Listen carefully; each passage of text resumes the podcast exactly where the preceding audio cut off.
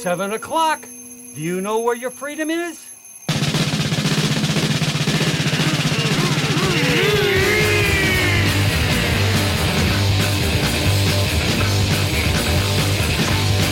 Buzz bomb, buzz bomb,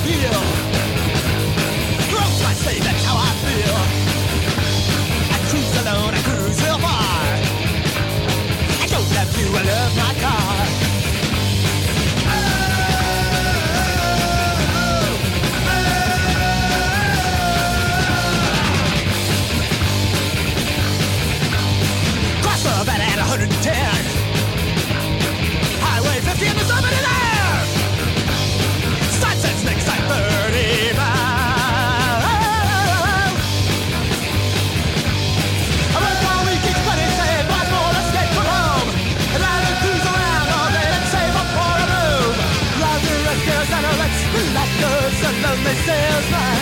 Wagging a diamonds around. Buzz bomb, buzz bomb, tip up loud. Boom, it's good enough, I. Faster, faster in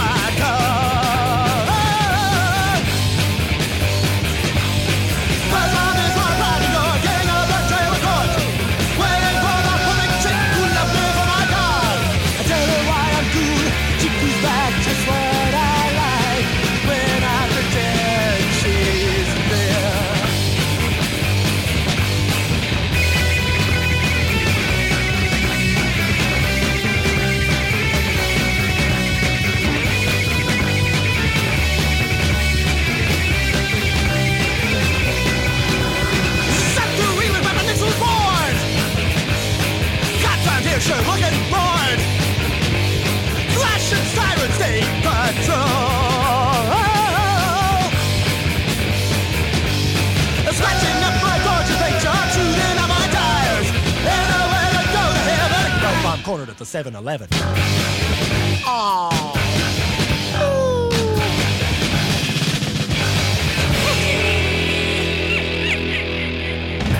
I'm here with Bo Ransdell, a dear friend of mine.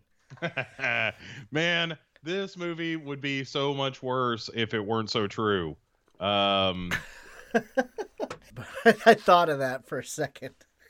Yeah, it's man. Uh, when I was watching it again, I was like, "Shit, this is one of those idiocracy things where it gets more true as time goes on, and that's frustrating." I probably had one more glass of wine last night than I should have.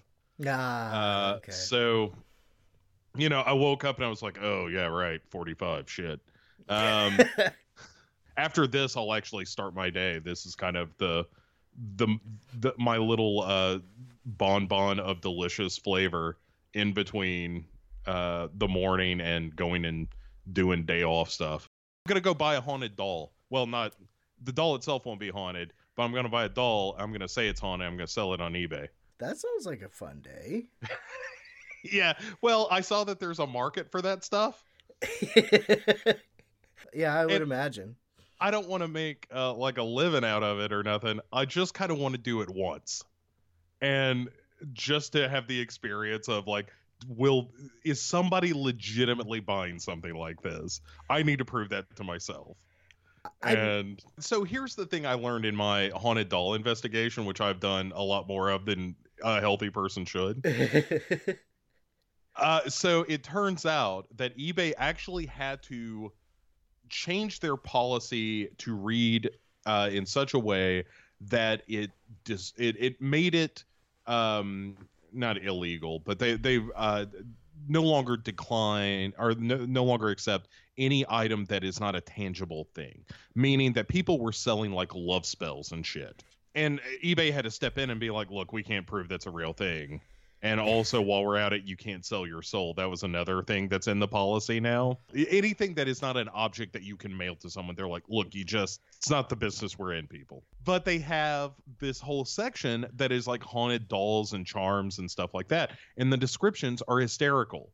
The, you know, the descriptions are like, uh, I need this out of my house. You know, this thing is g- causing me like bad health and my money is flying out of my bank account. I don't know why. I gotta get rid of this thing. Will somebody please buy this haunted demonic doll? And it's like eight bids, forty five dollars, and I'm like, what the fuck? So, um, Some people It- just want to win. man, I guess so. There's a flea market right around the corner from me. So one of the things I'm legit doing today is going to this flea market and seeing if I can find a doll that looks quote haunted. And I'm gonna throw my hat in that that particular ring because I think it's hysterical, and I just want to write the description. She's defied space and time. She's been to a place you couldn't possibly imagine. And now, it is time to go back. one of the others I saw that I really liked had two two elements that made me laugh. One was safe around pets. I really like that one. The other one I really liked was this is uh, the uh, the spirit vessel of someone named Roxanne who died in a car accident. So if you take this doll in the car with you, be sure to wrap a blanket around it so it can't see. Uh huh. And I was like, that's fucking great. That would have been a fun thing. Uh, one of one of the creative writing classes I had, I think it was called experimental fiction or something like that, and you had to create fake documents. That would have been a fun exercise to do. Is write a fake ad for a haunted doll.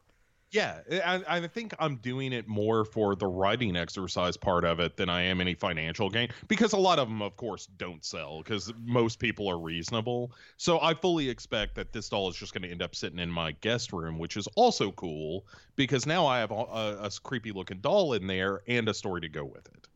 And then uh, after a little while you can uh, brush up the ad a little bit and add, or polish that thing and you know the doll's so scary the internet was afraid of right. A doll too terrifying for eBay. Apparently there's a big market on Etsy as well for this stuff, and I haven't really looked there yet. I have my, my research hasn't extended that far. because the eBay hole is a deep one, and that's the one I went down. Um, but I'm I can't tell you how captivated I am by this whole like subculture of we're buying and and oh here's another thing. When you're when you're uh, uh posting the ad you actually have to put a disclaimer in that's like hey look i can't guarantee that anything paranormal is going to happen because you know it's not real. But uh you can have this doll and that's a thing. And but it, the way it reads is like because of ebay's policy that i have to point out this is a tangible item for entertainment purposes only. Yeah. And and it's like okay you stick that disclaimer at the bottom. That that clears my conscience enough. And i don't know. Anyway i'm delighted by the whole thing clearly. Yeah there's a lot of things that the doll may have done right. Yeah like this is the this is haunted by the ghost of a guy named daryl. He loved to work on his yard. If you put this doll out in the yard it will be very happy. You know just crazy shit. Whatever whatever. It's all it's all made up. So nothing is any more ridiculous than another thing. That sounds like fun. Uh death race 2000 is fucking awesome. Anyone who tells you different is a liar. It had been a while since I had seen it. I, I hadn't really forgotten anything other than some of the gloriousness. I had a vague memory. I was like, okay, this happens, but man, what I, I had not seen it in at least one president, maybe two presidents. yeah that'll make a difference it turns out The president, it's the year 2000. We're, like we said, we're talking about Death Race 2000 from 1975. It's the year 2000.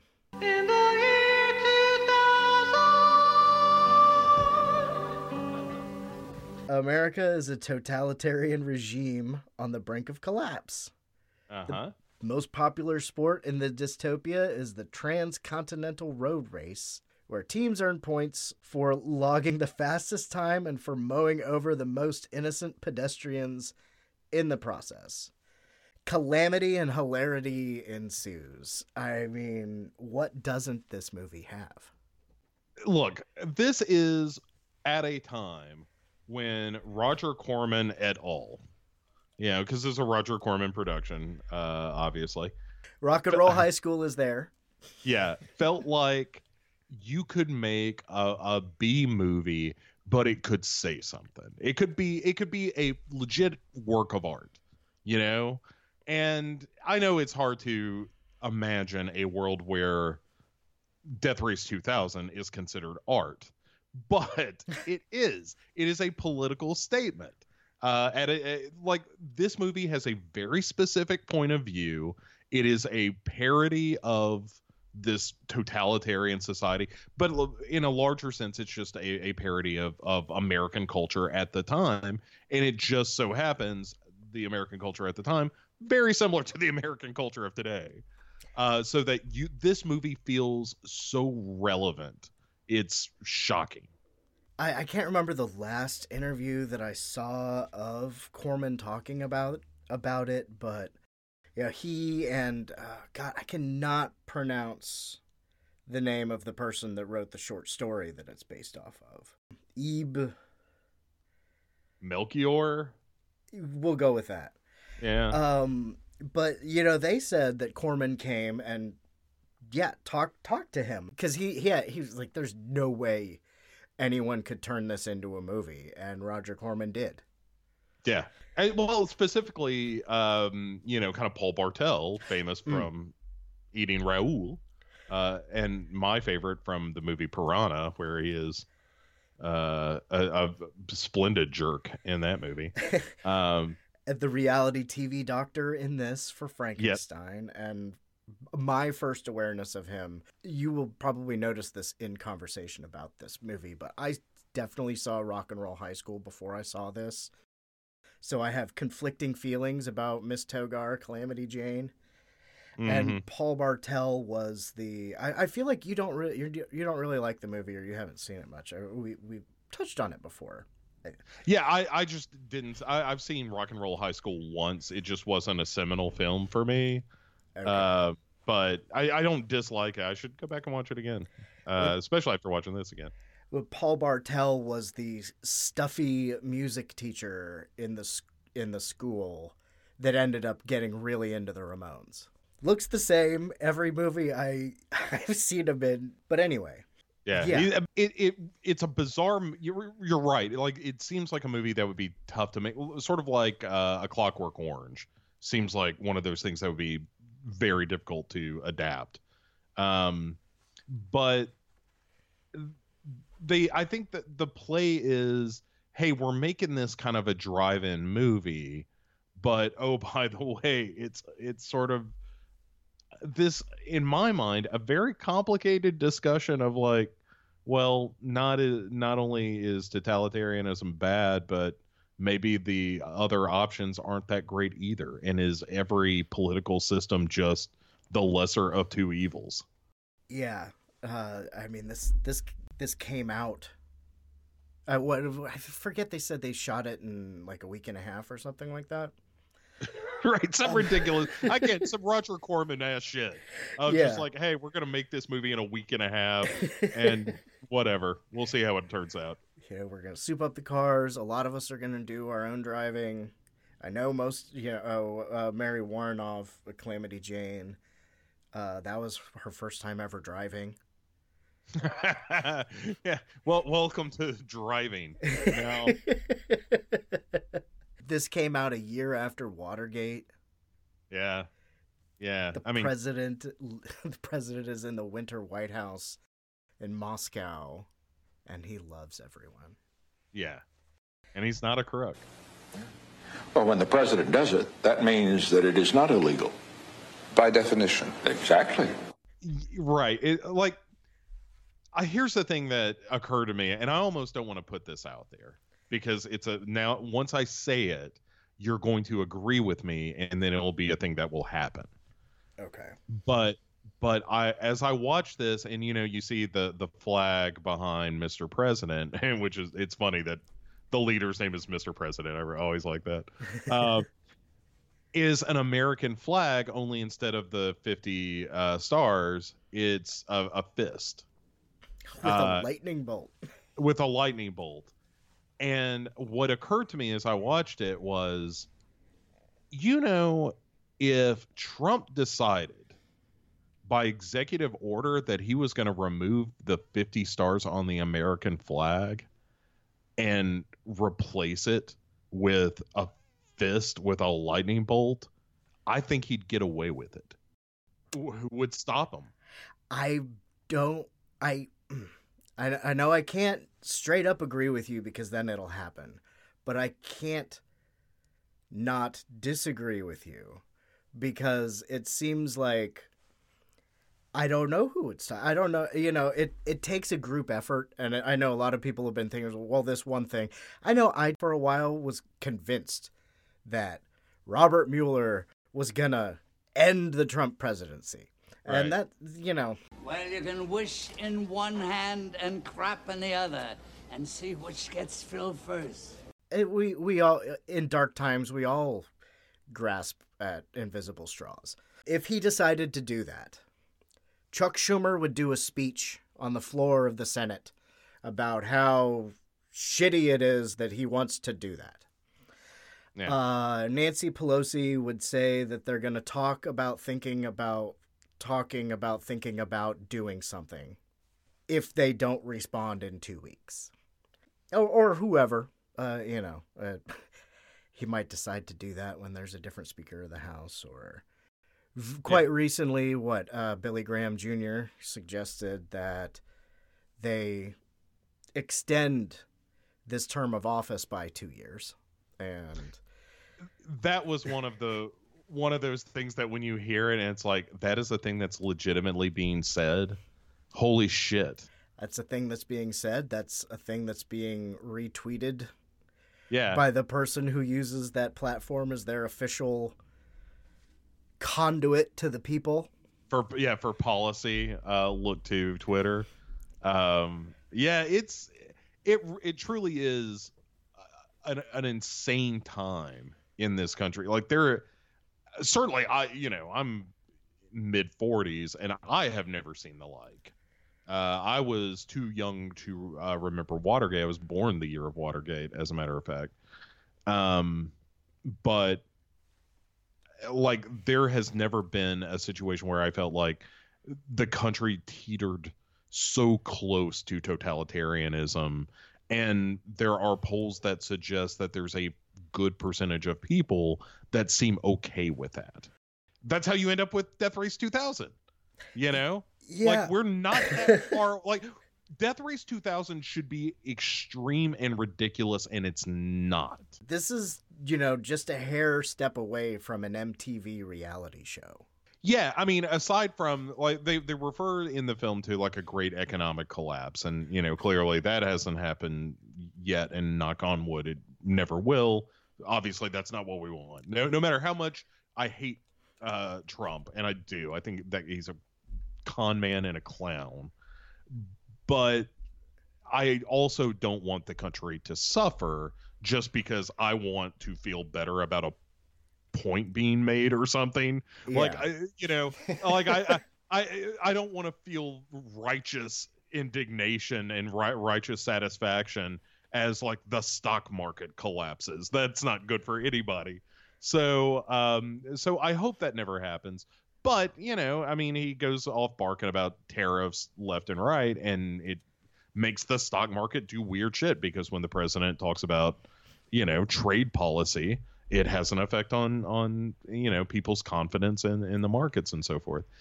And uh, so we haven't had that happen. So that's that's a difference between now and and death race 2000 the mr president stuff is i mean that's right next door.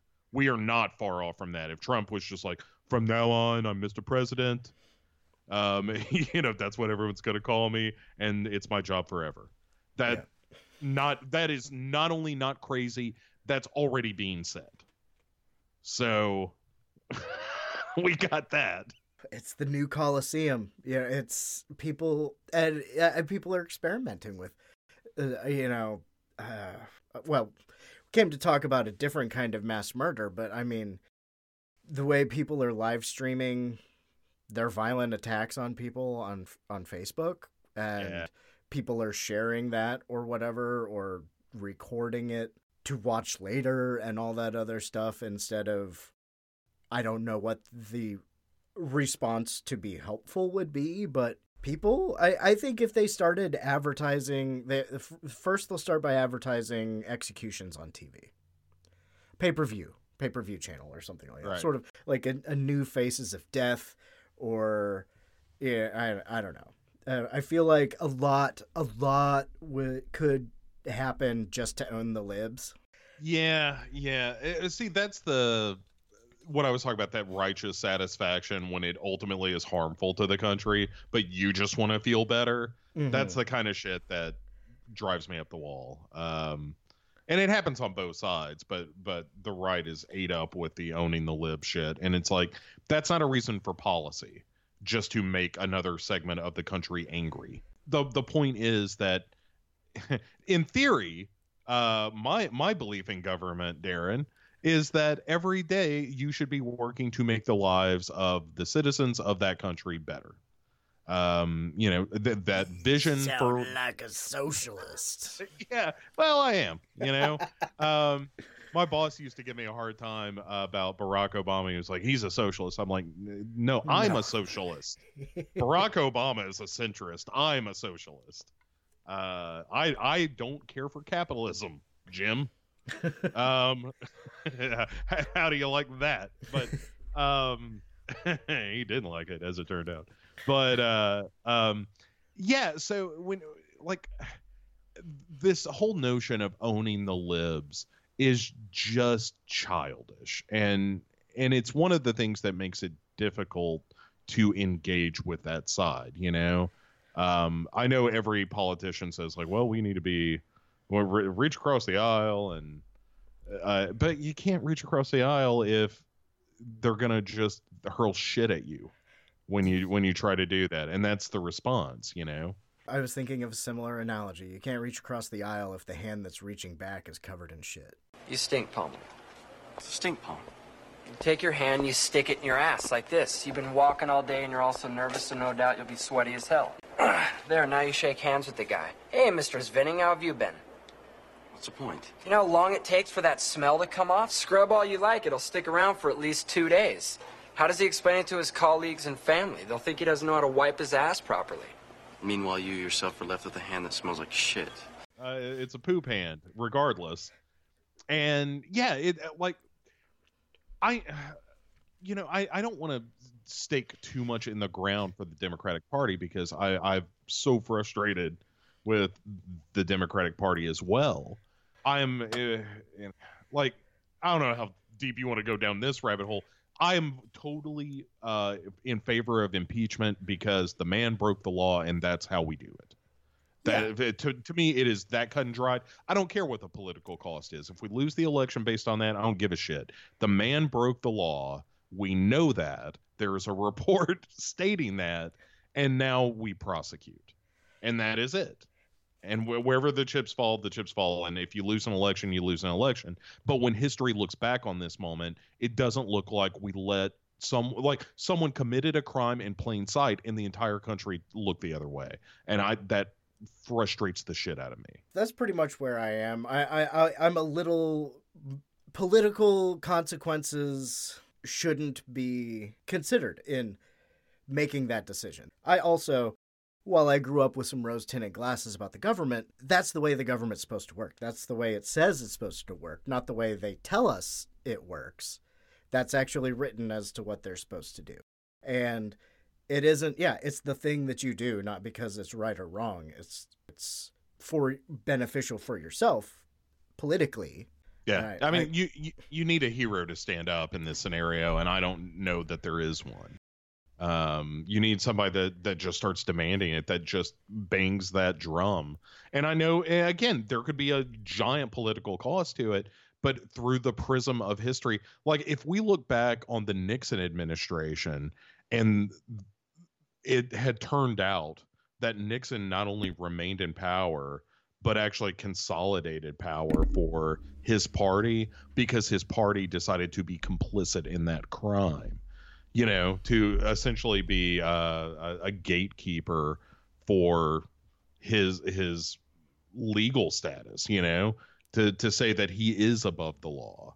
You know, um, that I don't think history would look kindly on that. And I don't think if if that's the way this all works out, I don't think history will look kindly on us uh for for engaging in that kind of behavior. It it it boggles my mind again, both sides of the aisle. I'm disgusted on both sides that there aren't Democrats and Republicans alike standing up and saying regardless of what your views are on policy, this man committed a crime you know and and far worse than you know th- this all depends on what your definition of is is uh like i don't want to equivocate here but like hey if we're going to impeach clinton for perjuring himself about a blowjob then trump like n- not not forget all the russia shit. Just impeach him on the the writing checks to porn stars during the election and the cover-ups him coordinating with people to obstruct justice to try to stop these investigations into legitimate crimes. Impeach him on that. That seems like enough to me Yeah, the sort of loose betrayal or whatever you want to call it of the weird the weird relationship with Russia, which I think is largely pinned on he didn't think he was going to win the election, so he was trying to get that business deal to get that tower built and Yeah. it all went wrong for everybody. Right. Eh, well, he he won the election surprisingly, and then he now had this relationship with Russia about the tower to cover up. And again, it's not what he did isn't so much the crime, it's the fact that he tried to cover all this up. Yeah, And- and- influencing people in the FBI, trying to influence the attorney general. Those are big Right. fucking things. Yeah, that a hundred percent and and right now the stuff he's doing this very minute with like having the de- uh, ordering the department of justice to look into political opponents like that kind of shit should be the mayday of like we need to start impeachment yesterday. Like this can't go on. Th- this guy is acting like a king. And this country was very much set up to prevent that. It's you just the problem is that one of the political parties is so is is so interested in consolidating their own power they are not interested in actually protecting the laws of the country. And that's again I, I, to me that seems treasonous. That is the thing that that i come back to on that is i it it's unconscionable to me that anyone would would place party over country in a situation like this where it's like this guy is behaving in a way that so clearly runs counter to the notion of what the presidency should be and the idea of separate but equal branches of government the institutions of democracy of our country and and nobody seems to give a shit. It blows my mind. We get to pack the courts with lifetime appointed judges that hate gay people and abortions. you know i mean as terrible as that is and it is i almost feel like that's the b plot. You know like eh, the the that is the collateral damage of this guy. The when he's doing body blows to the separation of the executive and judicial branches of government like this. Um and and also uh you know the, the legislative as well. Like his his relationship with the republican senate is disgusting. There Lindsey Graham. lindsey graham and mitch fucking mcconnell uh, is i he is such a foul individual to me because of he is such a political animal and that's all he is and and that it bothers me deeply that one of the parties is essentially being run by a guy that doesn't give a shit about the ethics of this country you know it is it's amoral He likes that- it. He he- enjoys it. yeah, well, because he has the power. That's all he cares about. Like there is an amorality, not an immorality, just an amorality that runs through that Republican Party. That's what they have in common. It's not ideology because Mitch McConnell's ideology, I don't believe is anything like Trump's ideology or that that is a firm ideology to begin with. But it's just the, it's the strange bedfellows thing of like, hey, I'm willing to look the other way and if if that means that we're going to stay in power and you're going to stack the benches with judges are going to be favorable favorable to our policies, and you don't give a shit about that. Yeah, So here's a we'll- list. pick a name. Yeah, right. And you know, it, we made it short sentences, so you don't have to read much. It's going to be fine. It's a flip book Yeah. with pictures. Um, So you can make sure you don't pick any black people. Don't worry.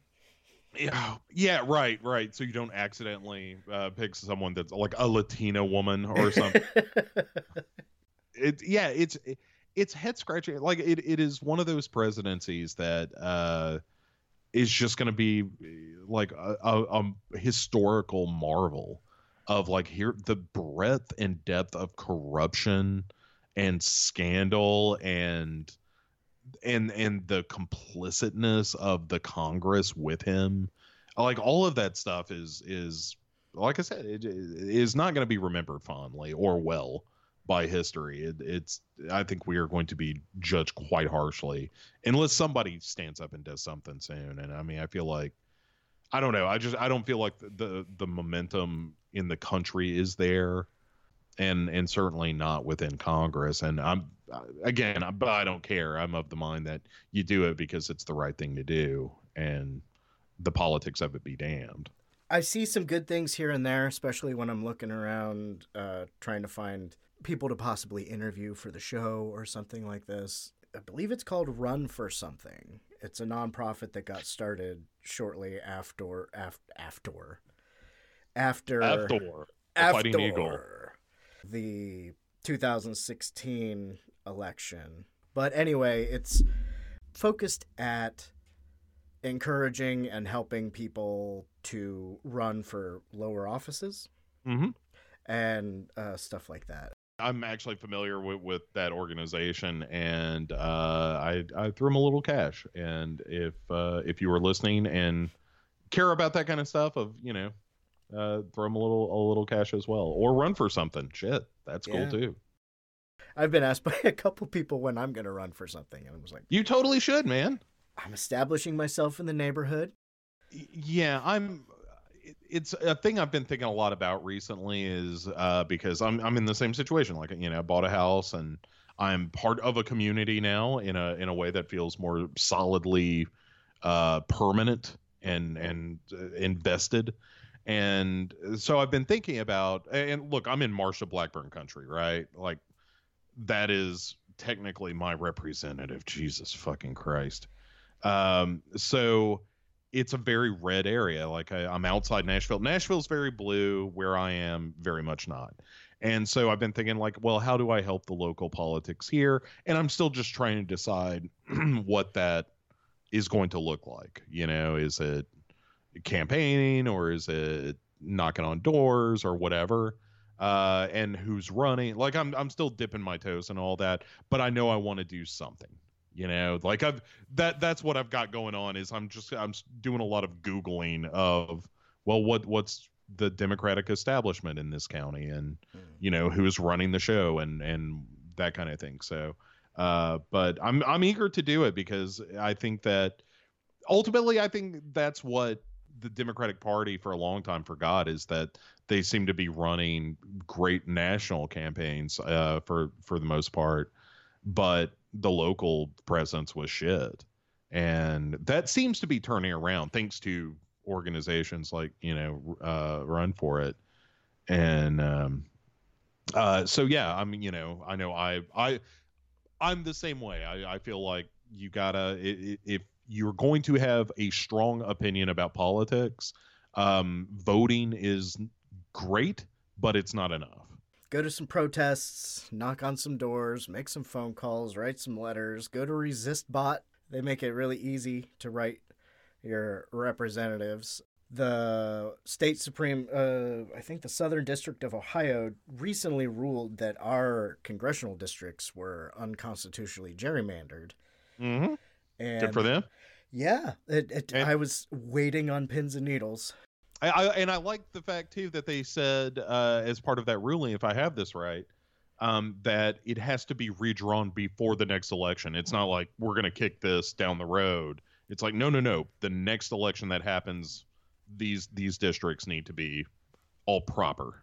Yep. Uh, I forget when the Michigan had a similar ruling uh, a couple weeks ago, also, and I forget when their deadline is. It's sometime in the summer, but the deadline for Ohio's is June fourteenth. This June fourteenth. So yeah, before the 2020 election, the stipulation in the ruling is that if they don't come up with an acceptable map, the court will do it. Yeah. Of course, the Republican Attorney General has, on behalf of all of the people of Ohio, filed an injunction to stop that ruling um, because two or three years ago, we were still upset about our gerrymandered state. So we voted to force them to redraw the districts. And, but that's not supposed to happen until 2022 or 2024. They keep kicking Oh. that down the road. Um, so he says, yes, they they're gerrymandered and the people want it changed, but let's wait a couple more elections. Ugh, man. I mean, that, and that's the thing that feels so slimy. Like when you talk about the Republican Party, I try to be even uh, in in my um my measure of the Republican Party. Uh, again, I have problems with I, I the Democratic Party pisses me off plenty. I Yeah. get it In their own way. in their own way, sure. But when you when it's stuff like this where it's just this craven power grab, like uh, what what state was uh, was it Wisconsin, where they were trying to pass that legislation or did pass the legislation that was like, hey, anything anything that comes out of this new Democratic Congress uh, has to be super approved or some shit. It was like like on their way out the door after they got their asses handed to them in the uh, 2018 election they they tried to draw up laws to make it difficult for anything the incoming democratic uh, majority could accomplish and it was just one of those things of like it's just dirty fucking pool you know of like you're you're being just assholes about all of this. It's it's the redrawing of the districts to favor them. It it has nothing to do with what what is right or just or anything like that. It is just how do we get more and more power. And you know, it's like you win honest or don't win. And I know that's not the world we live in and I'm being naive, but shit, you know, I grew up on Mr. Smith Goes to Washington. That that's how that shit ought to go. Even Frankenstein in Death Race 2000 kind of lives that that motto. He is. All right. It, here's what is fantastic about Frankenstein. Speaking of Death Race 2000, finally, um, is he is almost the Snake Plissken of this movie, where he you don't know what his politics are, but you know kind of vaguely you're probably on his side. Um, because like from the moment where the for listeners who have never seen Death Race 2000, one of the elements of this death race of of these people racing to New Angeles is that they can run people down along the way to score points. And the thing that I really adore about this movie and its sense of humor is that the elderly are the most valuable kills, but the second most babies. Babies under 12 at Uh, least. toddlers under 12 um yes are 70 points and yeah you know it's it's it's the best and then and- teenagers, I think, are the right third? it's yeah it's uh, like middle age uh, the least are kind of 20 to 30s uh strangely i think were the the least uh high scores but uh but th- so there's a point where a bunch of nurses are on what they call euthanasia day are rolling uh you know like sick and dying elderly out into the road as sort of a sacrifice for frankenstein. Uh and what he does instead is he veers off the road and doesn't hit any of the old people and instead mows down a bunch of the nurses that wheeled them out. And it's like okay so this guy either a has a demented sense of humor um b is kind of you know damn the man rebel rebel or C both. And I think that's where the truth lies is is that both of those things are true.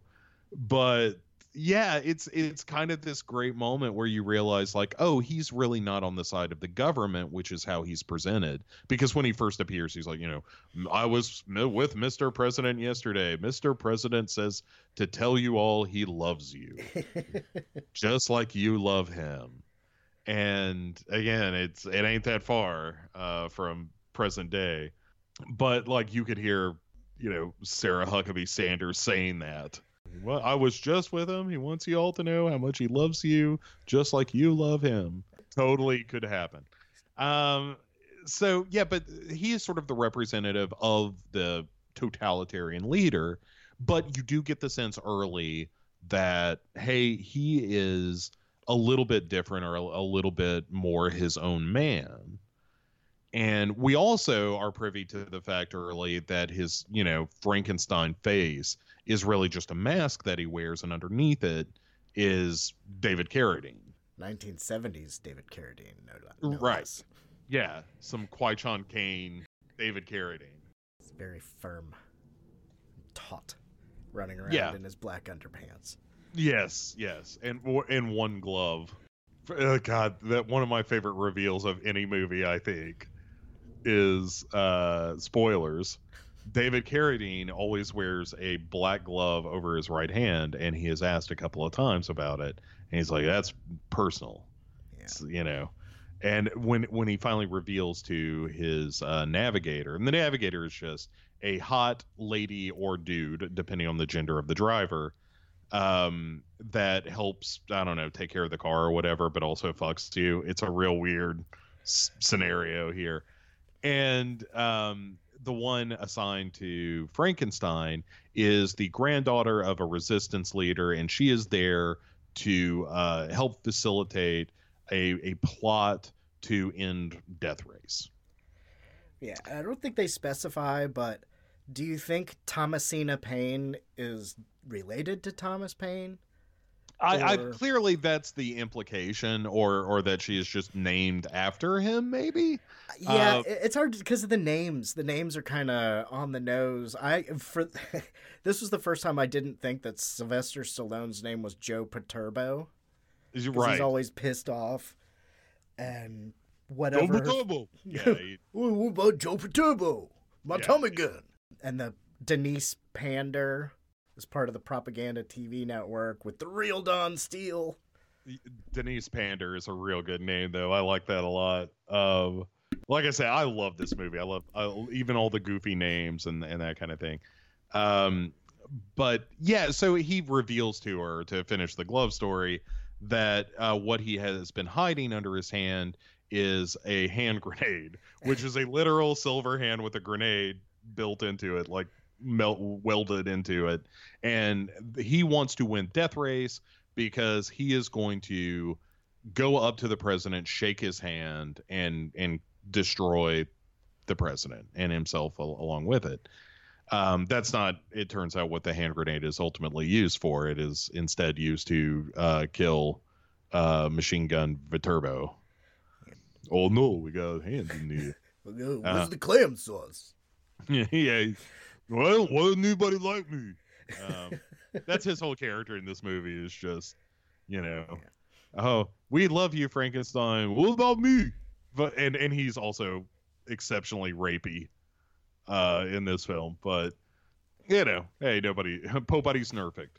He was But- the only one that showed any modesty during the televised naked massage session. That I think this movie has the most or the first nudity in a movie ever discussed on this show. Um, Oh, really? I think so. I was try I uh, in the rewatch that was one of the things I noticed, and I, I just got casually thinking about it, and I can't think of another movie that we've done on here that but there's something kind of subversive i think about the presentation of the nudity in this film in that it's hardly ever played for titillation yeah, You it's just a thing. It's just what's going on. yeah especially in that massage scene it's very much like hey we're all like you, you see a bunch of guy asses as well um you know, there's a little bit more boobage, but you know, that's I guess you know it's just torsos. so I'll tell Yeah. you though, there is a point where uh, Frankenstein and his navigator. What, what is the name of the the navigator? I can never remember her name. Um, but at any rate, where they're making out, you know, and and about to get down, and she is in this position where her legs are pointed in one direction her waist is pointed straight up at the ceiling and then her shoulders are pointed at uh, david carradine behind her. And it was like she looks like a goddamn contortionist in this scene. Like this can't have been comfortable Uh, it seemed like a very movie gotta appease the sent. Well, you know, not necessarily appease. We gotta avoid the X rating sort of shot. yeah uh, uh, annie smith is her name right Uh, the, the memorable name annie smith but uh, as played by simone griffeth uh, who's really good at it like this is all a bunch of b movie acting like mary woronov is not a great actress she's just kind of awesome and and like all these people like sylvester stallone was a year away from doing rocky so he didn't have that strut to him yet he was just kind of an actor Yeah. and he had the Rambo mouth down though.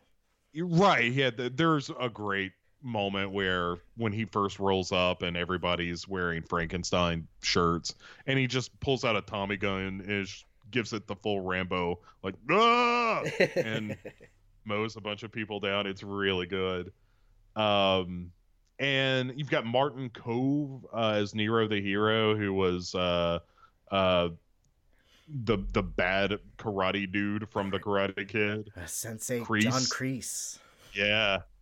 Um. So yeah, I mean, like it, it's it's filled with people that you you kind of recognize if you watch a bunch of movies. Um. But and especially you know Stallone is really the big name uh besides Carradine, but you know everybody is kind of there to have a good time and and seems to be doing that very thing. And and Paul Bartel is a competent to good director.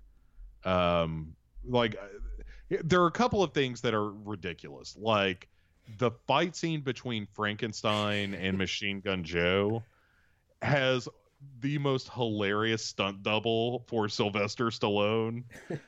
Because when they cut to him, he's kind of like the stunt guy kind of has a bald spot in the middle of his head, and he's got a mustache, and like you can't see him clearly, but it's like that definitely is 100% not Sylvester Stallone.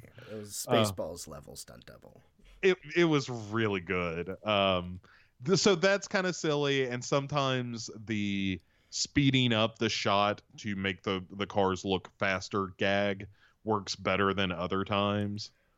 Sometimes it looks great and it's really effective and sometimes it's like, "Ah, you're just speeding up the shot now and it doesn't look so great." But um I really uh enjoy the movie just as a narrative because like you know we have intimated here that um this whole subplot with uh there's a rebel force trying to undo uh the death race by blowing up the racers by setting up these fucking looney tunes traps for them and those are a delight. If they scatter, go for the the mom and the baby or something like right. Right yeah they basically booby trap a baby carriage or a ba- uh, baby basket um so that when a car hits it it, it, blows it up and it's like well obviously the car is going to go for the baby because that's the most points.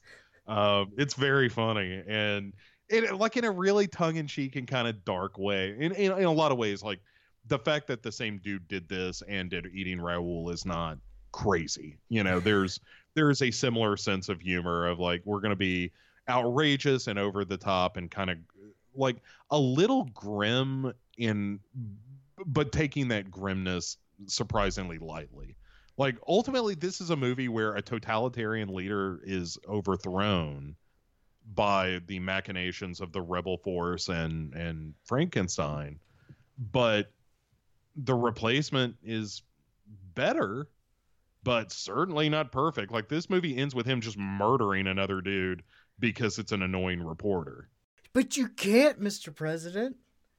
yeah the people death race yeah it's right it's just this uh, you know reporter that refuses to let you can't stop death race you know uh, and and the movie ends with you know uh, annie and frankenstein now married with frankenstein is mr uh, president frankenstein which is also hilarious mr president frankenstein. Um, and they have gotten married and as soon as they get in his car she she's like can't you do something about that reporter? It's like she's just as bloodthirsty as he is. She just doesn't want to pull the trigger. Then now that she's got the taste for power, uh, yeah. Right but but that's the kind of complicated message i think is he's also saying like hey we're doing away with a to- totalitarian rule. We're going to have free elections. We're getting rid of death race all that stuff. We're getting back to real democracy.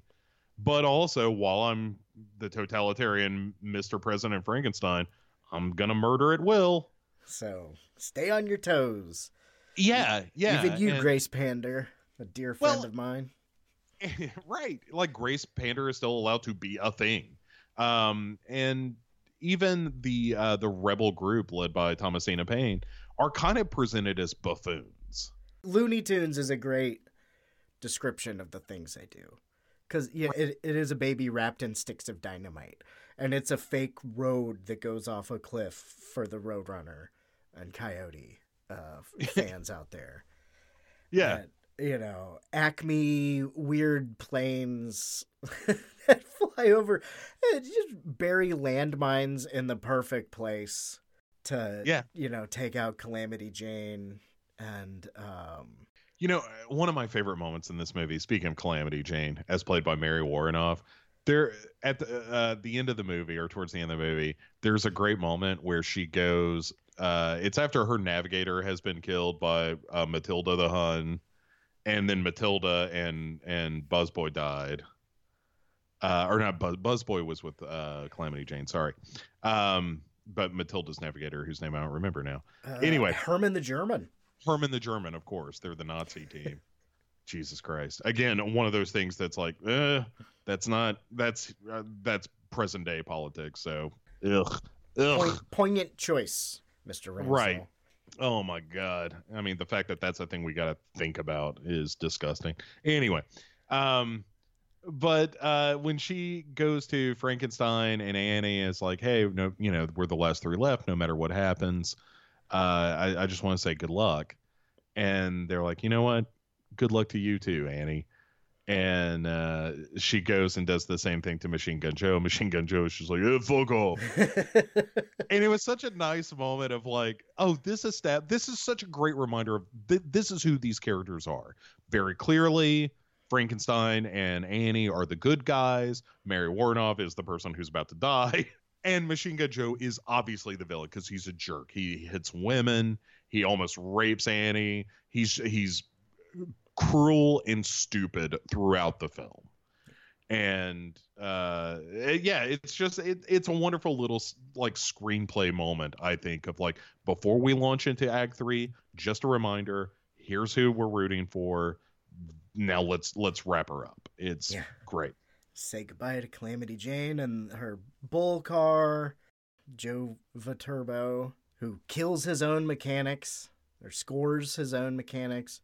I know John Landis was in this as a mechanic. yes Is that I, I his think scene? so Okay. i think it is um be yeah I, I remember seeing that in the credits as well and being like son of a bitch john landis is in this um deep deep in the credits you know um yeah there's uh, like a couple of names will pop up like Lewis teague the guy who directed uh, cat's eye is all up and down the credits for this as well and yeah it you know it's a roger corman movie he he made he had a factory where filmmakers learned how to do things and then went on to do their own movies so uh, Death Race 2000, it turns out no different. So just littered with people uh, who went on to do great movies. Um, maybe Cat's Eye isn't a great movie. It's a good movie, but uh, yeah, it's it, like I there's so much about Death Race that I love. Not not just the the the satire of this society that it creates, where Death Race is so beloved, but it also has these great moments like when um, Frankenstein uh, is confronted by the girl who's like, I just wanted to meet you so it's more meaningful. And then he's like, "Get out of here! What the fuck are you talking about?" And then the next day, she steps out in front of his car, and he runs her down. And it all because there's this like cult like worship of Frankenstein and her sacrificing his life to improve his score uh, was a meaningful way to live her life or end her life. And it's one of those things like, and he runs her over. You know, he doesn't avoid her. And when Annie asks, like, why did you do that? Or, you know, I wonder why she did that. Why did she step out? And uh and and he's like, Well, she loved me. That's that's how she proved it, you know. And it's great. It's a, a really nice little, you know, moment that makes you pause and, and again wonder about the character of Frankenstein himself, who is not a a clear hero. You know, he's definitely better than Machine Gun Joe, but you know, he's Yeah. he's not sparing her life either. That's a low bar to get over Machine Gun Joe. he he makes most people look better. yeah, no, mach- right. Machine Gun Joe's fucking awful. No one's no one's arguing that. Um, but yeah, uh, you know, it's it's weird because not only does it have this like relevance uh to just modern life where you see stuff that was happening, you know, 44 years ago now and it's like that's kind of the same stuff that we're dealing with now the this idea of totalitarianism in America and what that would look like. And yes, it's a very silly way to examine that subject, but that's at the end of the day, that's what the movie is about. It, it just does it in a, a way that has you running over nurses and you know people hanging signs and and one of my favorites holy shit one of my favorite uh kills in this movie is when uh one there it's the rebels i think they're escaping down a manhole in the middle of the road and two of them end up getting uh down the hole and a third one is left up top and so a car comes by and runs them down and then the two dudes underneath poke their heads up from the manhole to see what's what. And another car comes along and hits the manhole as they have the lid raised and it crushes both of them. And you see a pretty good head explosion there. Um yeah it's uh, like this is kind of a gruesome movie at times but it's also very silly about all that stuff uh like it is with everything we spoke about Calamity Jane's navigator getting run over while he's working on the car. There's that fisherman.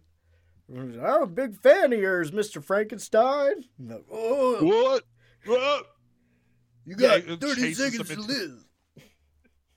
it chases him into a river. Yeah. I'll run you down, catch some fish. uh, yeah, it's terrific. Like all that stuff is so much fun. And that's kind of what I love about this movie is that it it has something to say. And it and it and what it has to say is interesting.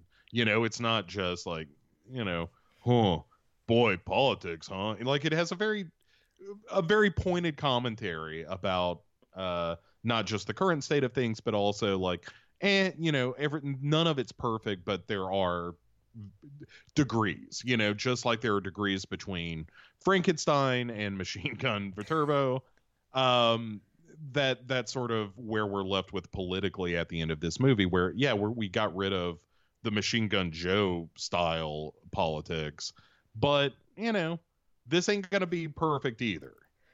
Um and i and i like that. And but it's all wrapped in this delicious candy coating of this crazy race where you're scoring points by running people over and you know it's it, it- but it does such a great job of creating this world. Like you you understand this relationship between the drivers and the navigators and what role they're supposed to serve. And there's like mentions of you know uh, you had to work really hard through up through navigator ranks i guess because one presumes that there are smaller regional death races that these people have navigated through and it's it, like i, I want to know all about th- that world and it's kind of disappointing because all the sequels to death race 2000 are garbage are remakes and all that stuff. Like none of them get it right, and uh, or, or explore that world in an interesting way. They just kind of reinvent the world in less interesting ways. Um, because this feels surprisingly big, even with the kind of cartoonish matte paintings and all that. It, but it it also feels like conceptually big. uh, they shot so much of it outside, which I feel helps. And I don't know who the cinematographer was, but in Oh. finding those futuristic looking buildings surrounded by nothingness, which is a good representation of the economy at the time or that that they're talking about. the cinematographer i noticed that i eh, bear with me as i look this up. Uh, it was tak fujimoto who is a very very famous uh, cinematographer. Uh, hang on. Yeah he was the cinematographer of fucking silence of the lambs. He was the guy who shot the sixth the sixth sense he did devil in a blue dress he did philadelphia he did singles. Uh, he did Married to the Mob. He did Ferris Bueller's Day Off. Like the the guy who shot Death Race 2000 is one of the best cinematographers ever. And yeah, I mean that's a name even I know, even I recognized when you said it. Yeah, so when you you point out like, yeah, this movie looks pretty good. It's like, yeah, it really does. And that's why.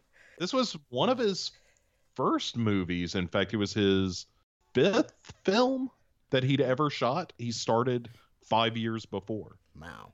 Yeah, yeah. Anyway, and would go on to uh, be one of the the guys who worked on Star Wars. Was one of the the guys who shot Star Wars. well, you're right. It's crazy, but like again, the the amount of like talented people involved with this movie, it's sort of no surprise. It, it's kind of as good as it is, and the music is great in this. Holy shit, I love the music in this. It's so weird, and it's kind of this fusion jazz future music it's fucking crazy and I love it. Uh, I when I was watching it again last night, that was the thing I kept coming back to. Was like, man, this it, during the race sequences in particular, the the music is really interesting. You know, it it's it it's definitely moving the the action, but it's also kind of weird on top, and I I really like it.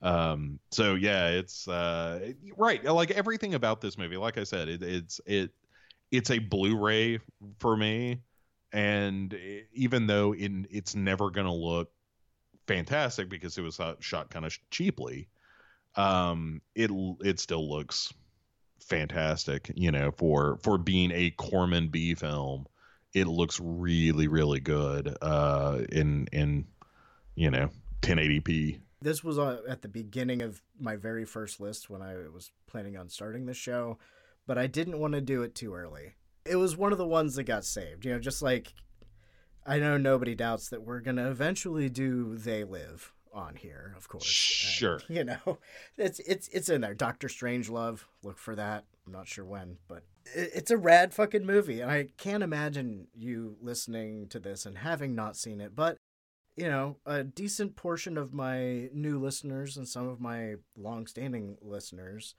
And if you're brand new to the show, thank you for checking this out. Everybody else, also thank you. But it's one of those those films that I I feel like is really obviously we've been talking about it for quite some time, but it's, just one of those movies that I feel like just about everybody should see. Everybody that likes Yeah. movies. It's not a if you just like horror, if you just like I wonder what genre this would be in other than sports. I I think it's kind of action, sci-fi, comedy, horror. Watch it with rollerball. Yeah, kinda. Yeah, they're they're both, and I would almost say end with this because it's more fun. Yeah, You it- know, it's roll- more fun. Yeah, Rollerball is a, a great movie, but it's it's a little serious minded, and and this movie has has serious things to say. It's just gonna do it in a very absurd way. Um, and and that's kind of what I, the reveal of the hand grenade is so good. This this is my hand grenade. It's like it, that is hundred percent what that is. that is ridiculous. uh, and it makes me laugh every time. Um, and uh, and the fact that she has to unscrew it uh, off his arm kind of makes me laugh too. It's like, oh yeah, I guess that, that's how it works. And then the culmination of her, you know, again blowing up Machine Gun Joe is him being like, "Well, you're gonna have to ship for me now." Yeah, shit. Well, Um, everybody else is dead, so.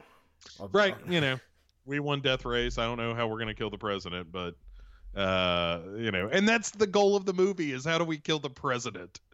Uh, and that's the the happy ending. And another thing about the the worthlessness of the uh the the rebels, all they managed to do is that Thomasina shoots her own granddaughter. and that's it. That's all they manage. And then it's it's Frankenstein who has to half nude kill the president. Again, all of that is wonderful. Uh, I, I love this movie dearly, and I, I wish it. Much like Idiocracy, Idiocracy is hard for me to watch now because of how prophetic it is, and it's just like this isn't even a joke anymore. This is just the way people are, and and that's frustrating and disappointing. And but watching Death Race at least, it's it's like well, this feels more true than it should but hopefully we will get to a time in the not too distant future where uh, this this will again start just being absurd. That would be nice. Yeah, I mean, I'm, I'm just trying to like you know cast my mind forward a bit to uh, to a place where, um, you know, Death Race 2000 just seems like the silly satire that it was always meant to be, and not an alarming reflection of things that are and things that could be. The media control, the the relationship of government and major news networks. Oh no, they didn't die. They scored points.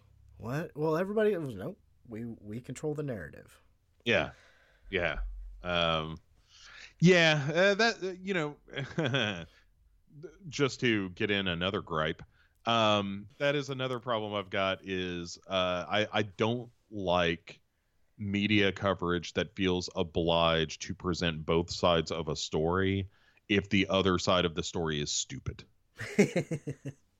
you know, if it's like, well, we have someone here who uh, uh, is is telling us about the horrors that could come from climate change, the inevitable uh, destruction of coastal cities, and the destruction of animal and plant life across the globe in a way that could truly lead to some harsh uh, like food resource conditions for us as a species. Um, and then on the other side we have a guy who says nuh-uh.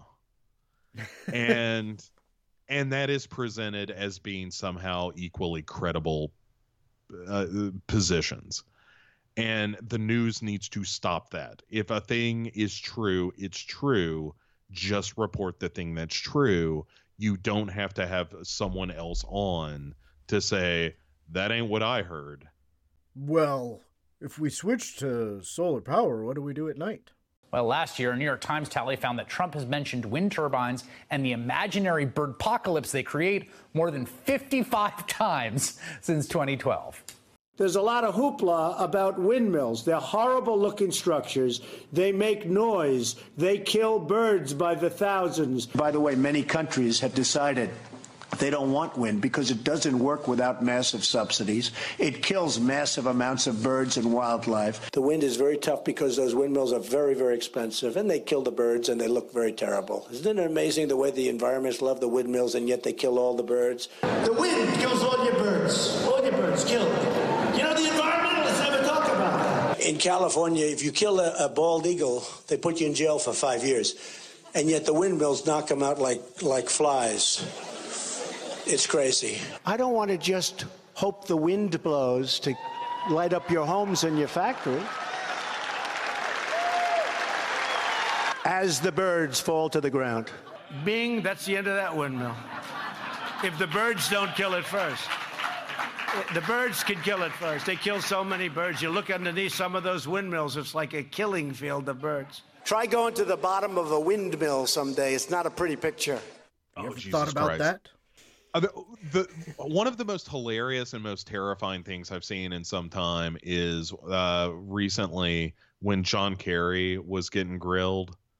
Um, you know the the bit I'm talking about where he, uh, he actually had to ask like he I can't remember I was the guy from Kentucky is that where he was from I, I can't remember. I, I feel like he was from somewhere south of me. Yeah, I yeah, it, it seemed like he was a, a southern politician, which does not speak well. But he he was trying to grill John Kerry on environmental issues, and he started with, you know, Mr. Kerry, your your political science uh, is your degree, and he's like, yeah, I graduated with a degree in political science, and he's like, so you're a scientist, and John Kerry is like, no, it's a bachelor of arts, like I have, it's a liberal arts degree. And he's like, "Well, since you know such so much about pseudoscience," and he's just like, "What the fuck? All right, let's go, I guess." And the Yeah, guy, like, are we serious right now? yeah, he, he- he actually says, "Are are you being serious right now?" Which is hilarious. Um, for John Kerry, Mister No Emotion or Charisma at all. Yeah. For uh, for for him to be so outraged that he becomes suddenly charming and likable is incredible. And but when he goes on and and the guy is like, so uh, you're cherry picking your data, Mr. Kerry, because you know how many parts of carbon per million are in the atmosphere, and gives the the total, and then Kerry says, you know, here's what the total is, and and here's what uh, it it ought to be, and you know, uh, here's here's where scientists say the tipping point, blah blah blah, and uh, uh, the guy's like, well, you know, you're cherry picking your data because, uh, you know, eight million years ago, it was the carbon in the atmosphere was, you know, 400 times what it is today. And John Kerry is like, yeah, but there weren't people then, you know, like, and then he stops. He goes, I, this isn't a serious conversation. and him, John Kerry saying, this isn't a serious conversation is one of my favorite things that's ever happened in politics. Of just like, you're an idiot and nothing I say is going to change that. So let's just stop talking now. It was so sweet. I love it when when stupidity is called out. It was one of the greatest like dumbass. Con- but it, it's frustrating that that there is a, a wide selection of that to choose from of just Congress people being completely clueless about something that seems so obvious and and factual. And and again going back to the media like that ought to be a, a bigger deal of like look at what this dumbass did to embarrass himself and his district in congress today you know? That the world i i want to live in has news that reports that Yeah, Thomas Massie, congressman from Kentucky. ah i did have it right yeah. Yeah it, it felt like a kentucky kind of stupid. Uh like that's it's mcconnell country you know? Um yeah it's it you know it's embarrassing but you know you look at europe and and uh or the uk and see the house of commons shit it's like well it's no better there but i don't know that that that means it's good i mean that it just seems like there's a suitably low bar between the two countries right now um regarding the discourse in Congress. But I would like more of it televised, just or reported on. You know, more, more so than you know just random crimes and shit. Like I don't I don't need to see every kidnapping that happens. Like that's a matter for the police.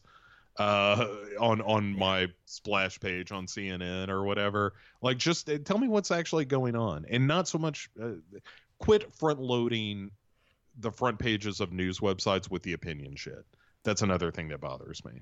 If you are listening in Kentucky, Thomas Massie is in the 4th District of Kentucky.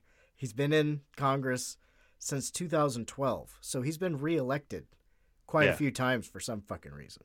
Yeah, But, get him out of there. He's a know. dumb dumb. If you're in that if you're in that uh that district, I don't care. You don't have to elect a Democrat. Just a smart Republican is fine. Yeah, Just somebody who's not a dumbass. Something I can't come up with a good hashtag for Massie, but uh, ditch hashtag ditch Mitch. He's up Yeah. for re-election. His approval rating is worse than Trump's. I think, Uh yeah. but he'll get reelected probably until he dies.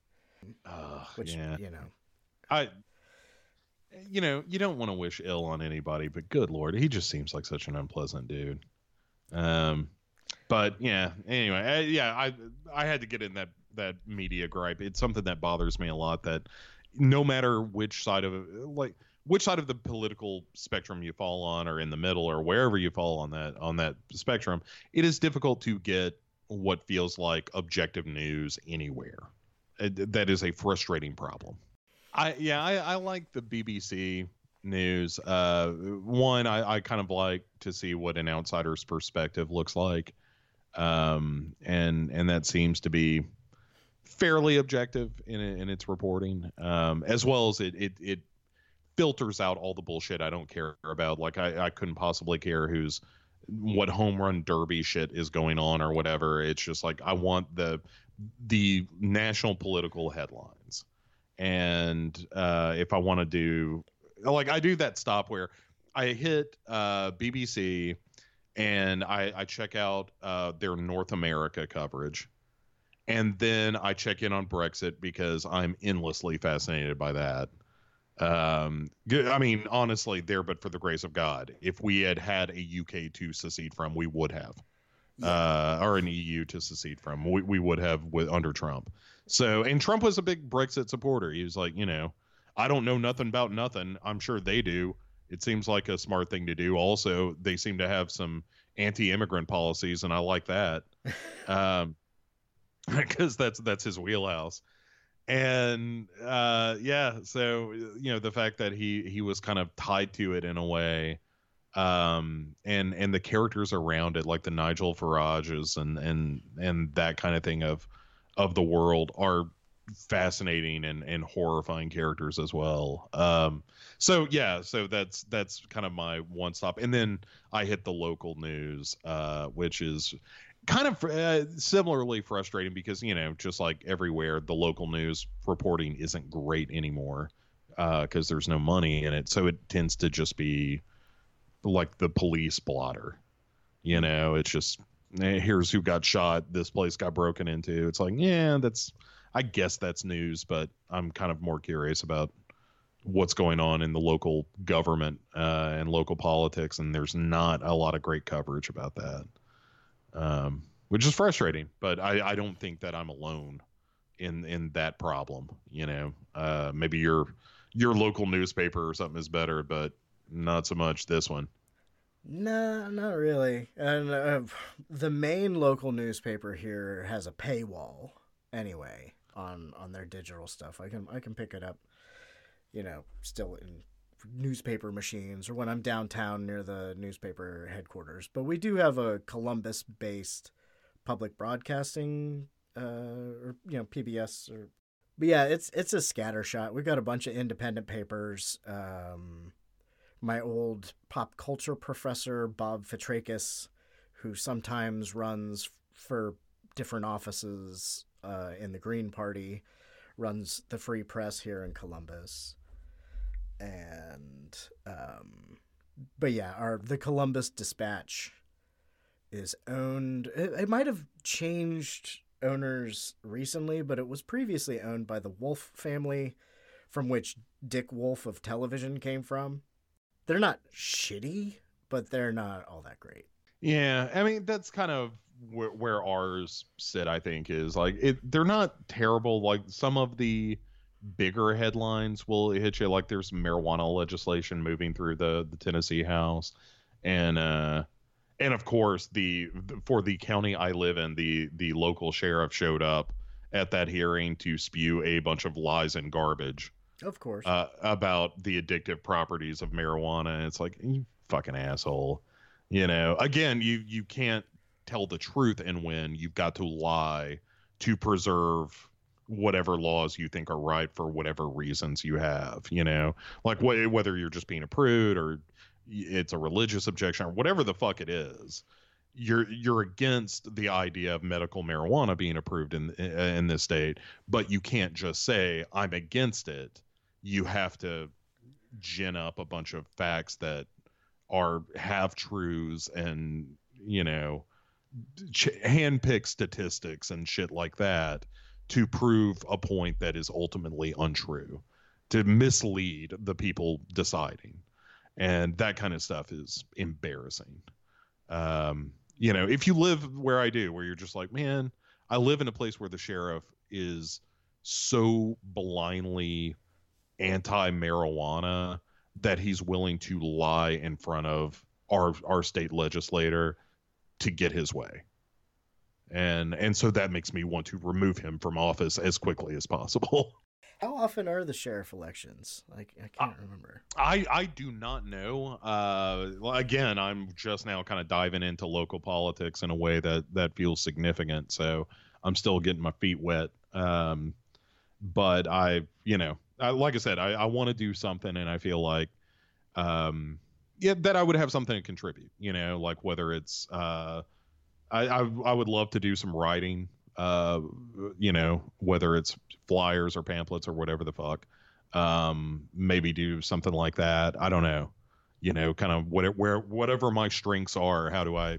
make that work to you know just uh, like i I am not trying to proselytize. I, I guess I am to an extent. Uh, you know, I'm not. I'm not trying to recruit. I suppose.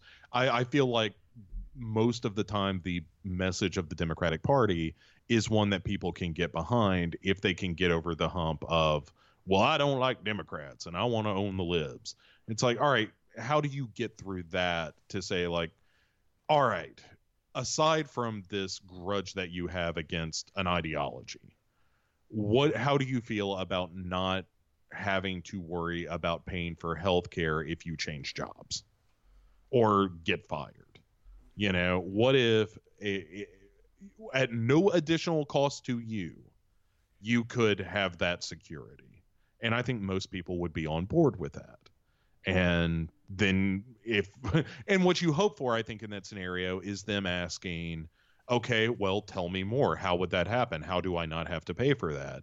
And then you can get into the policy argument of, well, you know, we're going to tax people who make above this much, and it's not an extravagant amount, and it's money that, you know, if you ever get that rich, you won't care that we're taking it. And that'll pay for everybody. And in the meantime, you get to actually go to a doctor when you feel bad instead of waiting waiting till it's an emergency and you know all that stuff like like I think you can shape that argument especially for healthcare and and to me that's the biggest most pressing pressing issue for this country because uh you know all the other things that are happening um, are going to require healthcare to some degree, whether that's climate change or an economic downturn or whatever. Like people are going to need access to affordable healthcare no matter what. And uh, I, I think that that isn't like I think most people are on board with that now. You just need to have the right messenger for it, and I think I think people are ready and i hope so and that again that's the thing i kind of want to do on a local level is is not so much get a certain person elected it's just to start trying to chip away at that wall of resistance of just say no no no just listen to what the the the party is about and ignore how much you hate Nancy Pelosi and all that stuff. You're never going to meet Nancy Pelosi. Nancy Pelosi's never going to meet you. It's a grudge you don't have to carry you know you can dislike her and move on with your life a lot of people in the democratic party have done the same thing and you know let's be let, let's just talk about what it is that we can do as as a country to make people's lives better and i think i think universal health care uh, is is the place to start uh, bridging that divide because i think that's something everyone can agree on It sort of feeds into the well, it doesn't feed into it. It, it makes me think of the the joke that people actually do say when they're not saying it in a joking way, but you know, I don't need Obamacare. I've got the Affordable Care Act.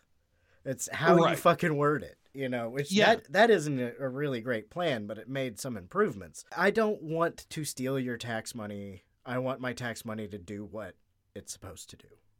Sure. Yeah. Yeah. I mean, if you if you just offset the cost of a lot of the the healthcare bill by you know closing up tax loopholes and and stop giving subsidies to a lot of the energy companies and and that kind of thing, in addition to some taxation on the super wealthy. Uh, by super wealthy, like I, I'm a I'm an Elizabeth Warren person. I have been for many many years. Um, I'm glad she's running Uh, I think that if nothing else, she raises the level of discourse uh, because she has very specific policy, most of which uh, I agree with. And um, uh, like uh, one one policy that's being mentioned more in this election than I've ever heard before that I'm also really in favor of is uh, uh, UBI, the Universal Basic Income. I'm a big fan of that. I think that is the safety net we need. Like, you know, nobody is making the argument that automation is not putting people out of work, and that that is about to become a very big deal. You know, especially as the driverless cars eventually take uh, the place of some, uh, if not all, um, driver uh, truck drivers, essentially, eighteen wheel drivers, and you gotta you gotta do something with those people. And and retraining sounds great. Um some of that needs to happen.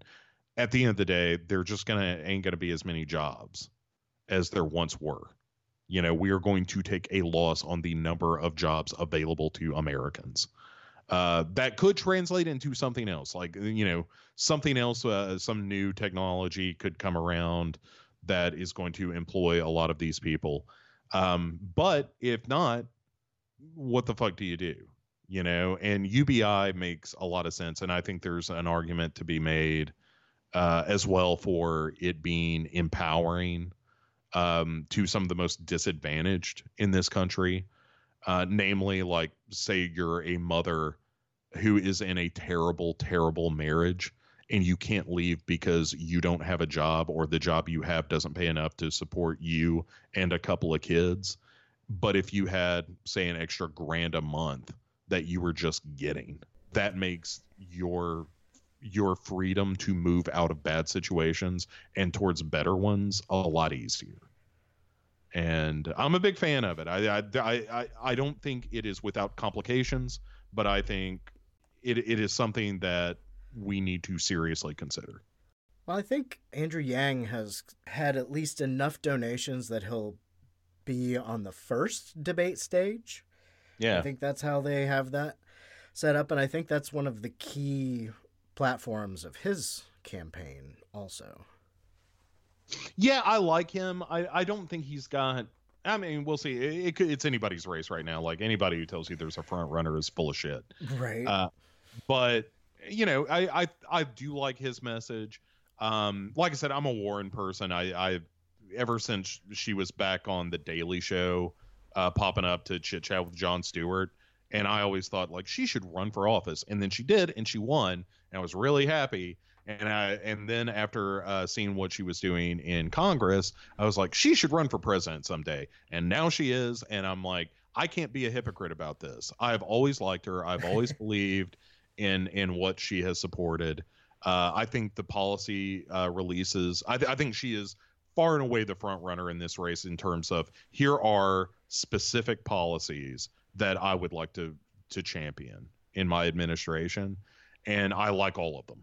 And you know, I I'm curious how she's going to play on a debate stage um, because I have always found her very personable and charming but I don't think she has come off that way in the the election so far. But I think she stands a real strong uh, chance of doing that on a debate stage.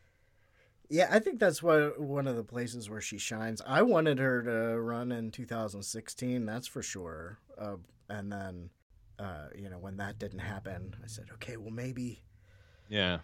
Maybe in eight years, when whoever destroys Trump is out of office. um, I I like. Well, uh, maybe let me rephrase it. I, I I do like her, but also I think Kamala Harris has a real strong chance. Um, I think she acquits herself well, uh, especially in congressional hearings. I think she is fucking outstanding. Uh, when she was grilling Barr recently, that was so good. Uh, Attorney General Barr, has the president or anyone at the White House ever asked or suggested that you open an investigation of anyone? Um, I wouldn't, I wouldn't, uh, Yes or no? could you, could you repeat that question? I will repeat it. Has the president or anyone at the White House ever asked or suggested that you open an investigation of anyone? Yes or no, please, sir? Um, the president or anybody else? Seems you would remember something like that and be able to tell us. Yeah, but I'm, I'm trying to grapple with the word suggest. I mean, uh, there have been discussions of, of matters out there that uh, they have not asked me to open an investigation, but Perhaps they've suggested, I don't know. I wouldn't say suggest. I- hinted, I don't know. inferred?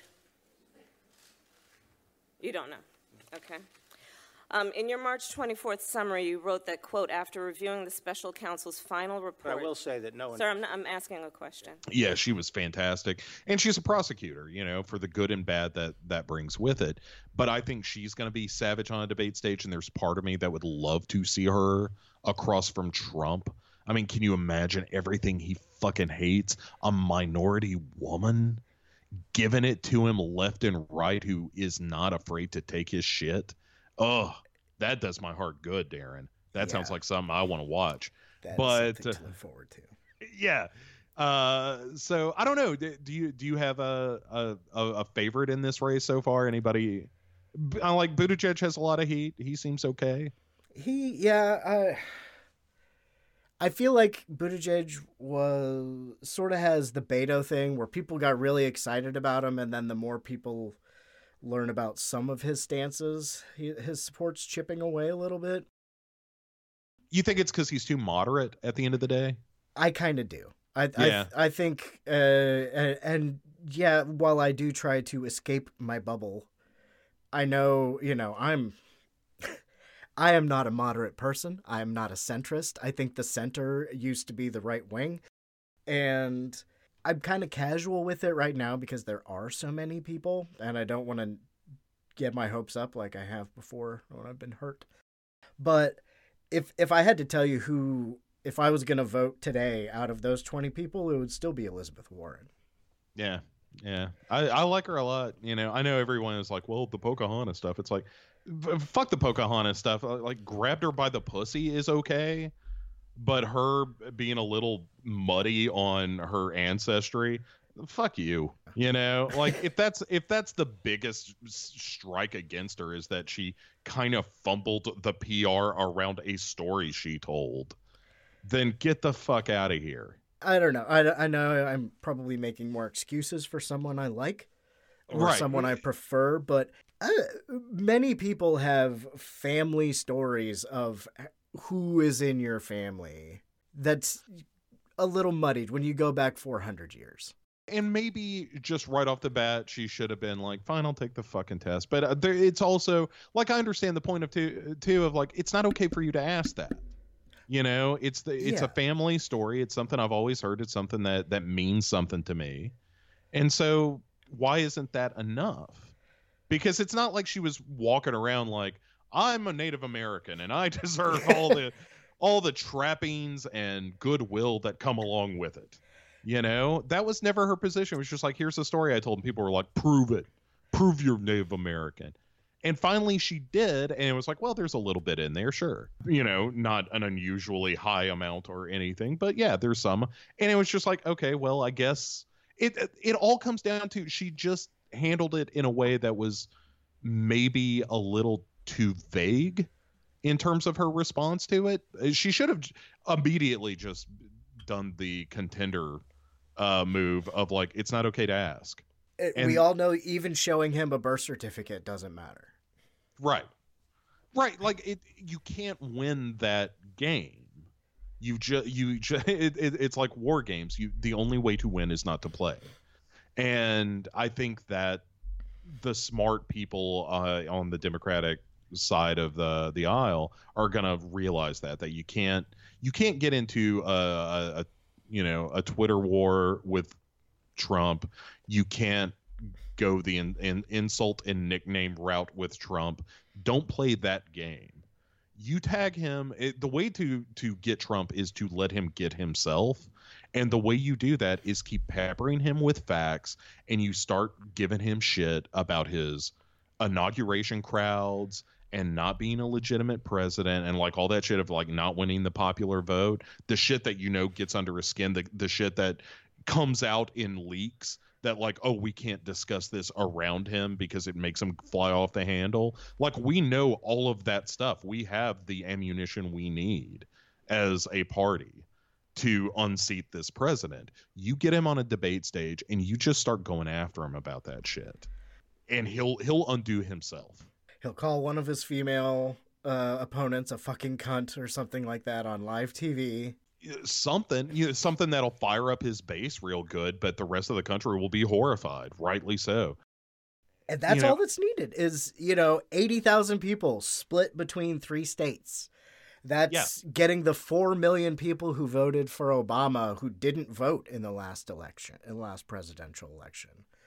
Uh, that's why I'm so. The, the, as much as I love Elizabeth Warren, I think Kamala Harris would be better in a debate with Trump, just because she would take it to him in a way that Elizabeth Warren is a little too nice, and and I don't mean that dismissively at all. Like she she is a firebrand. Like this is Mrs. and and she persisted. Like Elizabeth Warren is no coward. I do not mean that even a little bit, but Kamala Harris is uh, is a different kind of aggressive, and she would fucking tattoo him. She is so good at it. Like I, if you could somehow combine Kamala Harris's like firebrand attitude and prosecutorial knowledge with Elizabeth Warren's policy wonk side, that would be the perfect Frankenstein candidate to, you know, tie it back to the film. Uh, that would be unstoppable for for me. Um, and I and I think I honestly that's what I want out of uh, whoever it is that comes out of this uh, primary season. I just want them to have the balls, you know, the the that kind of like, yeah, all right, we're going up against Trump. The guy is, you know, rife with problems. We're not going to shy away from any of that shit. But alongside it, here's all the the good stuff we want to do. Like we're not going to get bogged down fighting Trump, but when it comes time to, we're gonna fucking do it. You know, go after him hard. Go after him about his taxes and shit. About about being a coward. Talk about his little hands. Do whatever you got to do to rattle him, and he will fucking go. He can't stop himself now. Like after after all the shit he's gotten away with, he thinks he is infallible. And he needs to be put on a national stage again and not just being recycled to the people watching Fox News and MSNBC. Like those camps are are square. They know who whose side they're on. But you know, it's these 80,000 people you're talking about. You get them tuning in when they normally don't watch news shows and shit. You get them tuning into a debate where he says some of the shit that he says on Twitter. It'll make a difference. That's why I'm optimistic, Daeron, because our president is so inept, he is bound to destroy himself, as all evil figures must. That is something to look forward to. yeah. I think that's a good place to go out unless we forgot to say something. No, man. I uh, sorry. Uh, I don't often get to talk uh, politics um, in this kind of forum. So thanks for letting me do that. You know, I I, I am nothing if not opinionated, Daeron. We have, you know, we we probably should do this more often. We should. We should. I, I I've often said I almost feel like I need to do like little ten minute segments where it's just like, look, here's what's been stuck in my craw for a while. I need to get this out, or I'm gonna get cancer. I've still got uh I'm still saving space for Bo nose or Right. uh, what really grinds your gears or Yeah. Uh, yeah. eh, You know, honestly, uh, that may happen at some point because I, uh, I I spend way too much time uh fuming over things silently to myself and and like i said that's that's how you get aneurysms Daeron uh you gotta you gotta get that stuff out you put the x on the snake bite and suck the venom out look really weird and Daryl Hannah takes your money. Oh yeah. You know, I am I've been so close to throwing in the Kill Bill uh, one and two Blu-ray recently. I think I think that might happen. I might even do that tonight. After I don't know. We'll talk about doll shopping. Yeah, after haunted doll shopping. That's that's the immediate future, but you know, priorities. um, but yeah, um, I, like I said, thanks for having me. I know that I I can go on when it comes to politics, so uh, thanks very much. No, this was this was great, and as I said at the beginning, I am here with Bo Ransdell, a dear friend of mine, to steal the tagline from the movie. Talking, this was Battle Royale. Or, pff, Battle Royale Battle last time. Royale. You This this is my accidental series of dystopian movies where the government has people kill each other for the entertainment of others. I don't know if I will continue, but Death Race 2000. Uh, but if you are not blessed enough to already know who Bo Ransdell is, what should people look for? Uh, you know, uh, check out Pick Six Movies. That is primarily what I am. Uh, I've been doing of late, like after Devour wrapped up and and so forth. So that's kind of the primarily the show that I'm doing right now. I'm looking at some other stuff. Um, but yeah, Pick Six Movies uh, is a show in which my uh, my friend Chad and I pick six movies based around a central theme, and then we uh, do a brief introduction where we kind of uh, present the film or an interesting story around the film in what we hope is an entertaining narrative way.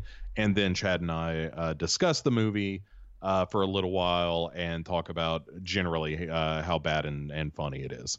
Um, and I'm awfully proud of the show. It is uh, a lot of fun uh, to record. And I have been watching a, a shit ton of terrible movies in preparation for it, as mentioned uh, to you earlier. And it has led to things like conversations where I say, huh, I wonder if Lara Croft Tomb Raider is better than Lara Croft Tomb Raider The Cradle of Life. And when you're making those kind of calls, Daeron, you're riding in the high country. So so true. But in one of those movies, she punches a shark in the face and rides it like a dolphin.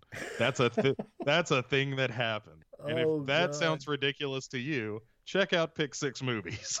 Well, thank you so much. Uh, can be found on the Legion Podcast Network, just like this show right here, and many of your other, or probably just about any podcast catching place you can think of. Yeah. S- uh, Spotify.